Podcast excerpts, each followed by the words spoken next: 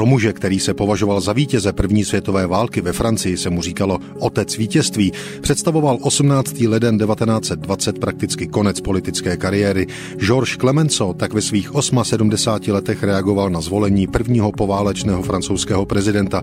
Jeho odchod ze světla politických ramp ale dozajista souvisel i s únavou předlouhých jednání pařížské mírové konference i se zdravotními následky, které mu přinesl atentát z 19. února 1919. Střelec tehdy jen o milimetry minul životně důležité orgány.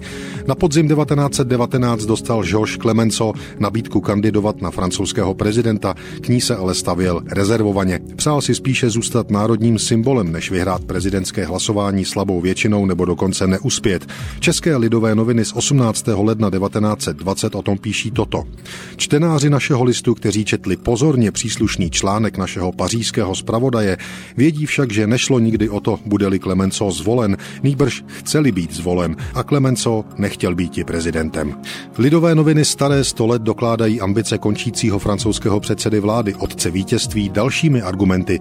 Svůj úkol spatřoval docela jinde než v Elizejském paláci. On starý již muž, jenž nemá po svém boku reprezentativní choti, která by se s ním účastnila slavností a vítala hostí. Klemencův cíl byl vyšší a slavnější. Chtěl sjednotiti všechnu sílu a vůli Francie k vítěznému boji a po vítězství zabezpečit je podle lidské možnosti mírovou smlouvou. Obé se mu podařilo.